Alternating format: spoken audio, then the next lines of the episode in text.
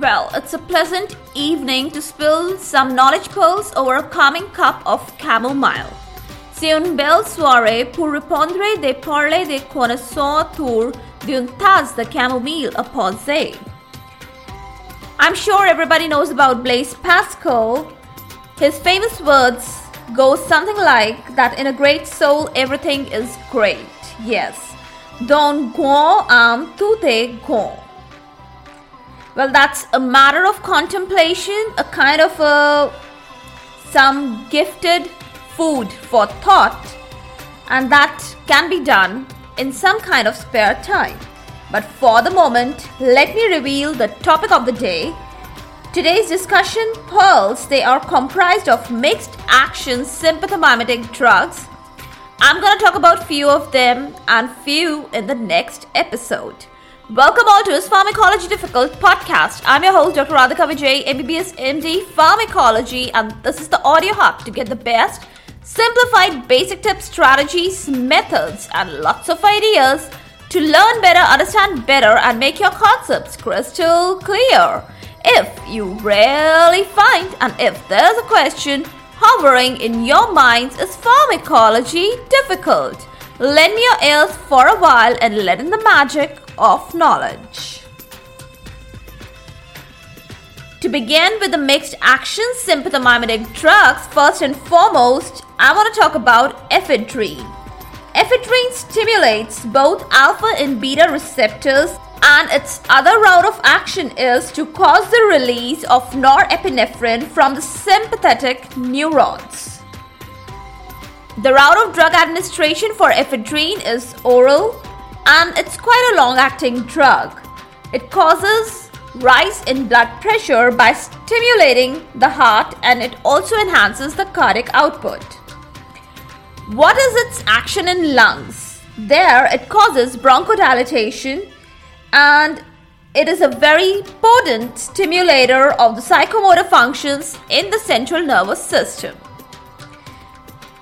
You might be wondering where and how it is used. Well, its main utility is to promote the urinary continence, and it can be used also to treat the low blood pressure, especially during the course of spinal anesthesia.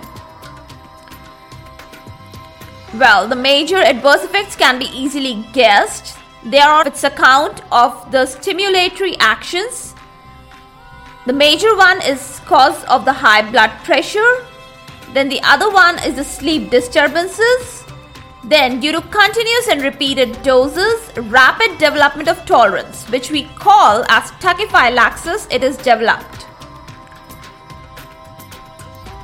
If the patient or the person has latent or additive cardiac diseases, then the scenario is worsened. Toxicity of ephedrine is mainly due to the consumption of herbs containing some unknown and unusual amount of ephedra by the addicted subjects or the other subjects who are in habit of consuming such kind of herbs.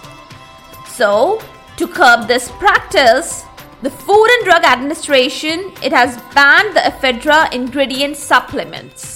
Well, that's a positive step in this direction. Well, that's a good brief account of ephedrine. Secondly, let's talk about methylphenidate. Methylphenidate is structurally a kind of, we can say, relative of amphetamine. That's another mixed action sympathomimetic drug, but not to be talked about today. So, let's continue with methylphenidate comments. It shows significant mental effects in central nervous system. In large amounts, toxic effects of the superstimulation of central nervous system are seen, and finally convulsions they pursue. The drug methylphenidate is categorized in the Schedule 2nd of the Controlled Substances in United States. It has been seen to be abused by many people. Its major utility lies in the treatment of two major diseases, that is narcolepsy and attention deficit hyperkinetic disorder, abbreviated well known as capital ADHD, but it's never used in glaucoma. We can say that it's rather contraindicated in glaucoma. The route of drug administration for methylphenidate is again oral. It is highly distributed and concentrated in the brain. Rytulinic acid is the major urinary metabolite for this drug. Let's talk about another relative of methylphenidate. The D3O enantiomer is known as dexmethylphenidate. Yeah, that has its own unique properties. It is approved by US FDA for the treatment of attention deficit hyperkinetic disorder, that is capital ADHD. And like methylphenidate, it's also categorized in Schedule 2 controlled substances in the United States. Let's talk one more drug. Well, functionally the drug is similar to methylphenidate, but it is structurally very different. And the name of the drug is pemoline. What is the function of pemoline? It stimulates the central nervous system, but it is very safe for the heart, surprisingly. It's used to cure attention deficit hyperkinetic disorder, and it can be administered orally. It has a long duration of action. The major adverse effect of pemoline is liver failure.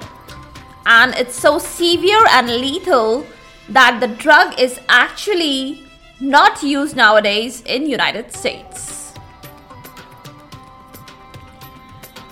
Now let's talk about a group of drugs. The first major group of drugs together, they are grouped as naphazoline, then oxymetazoline, then xylometazoline.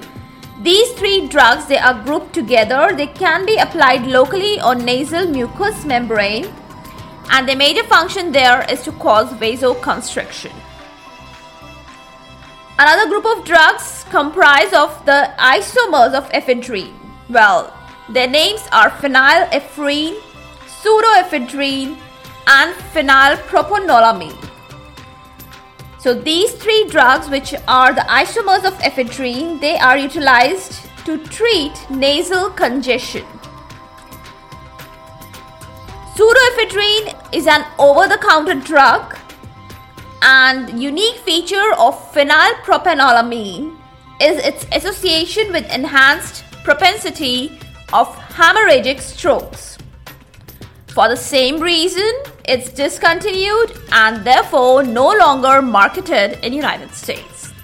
Well, these were some brief and wonderful comments about the mixed action sympathomimetic drugs.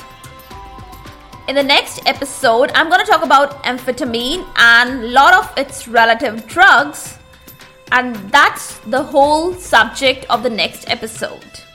For the time being, a little sweet advice would be: bliss is the act of ponder, hidden are delights under, you is the power of discover, positive and pretty, let's set in the culture, good thoughtful deeds will lead to another. Isn't this word rhyme a kind of a wonder? For all the updates and latest episodes of my podcast, you visit www.ispharmacologydifficult.com, where you can also sign up for a free monthly e-newsletter of mine. It actually contains a lot of updates about medical sciences, drug information updates, and my podcast updates also. You can follow me on different social media handles like Twitter, Insta, Facebook, and LinkedIn. They all are with the same name, Is Pharmacology Difficult? If you're listening for the first time, do subscribe and follow whatever platform you are consuming this episode. Stay tuned. Do rate and review on iTunes, Apple Podcast. Stay safe, stay happy, stay enlightened. Thank you.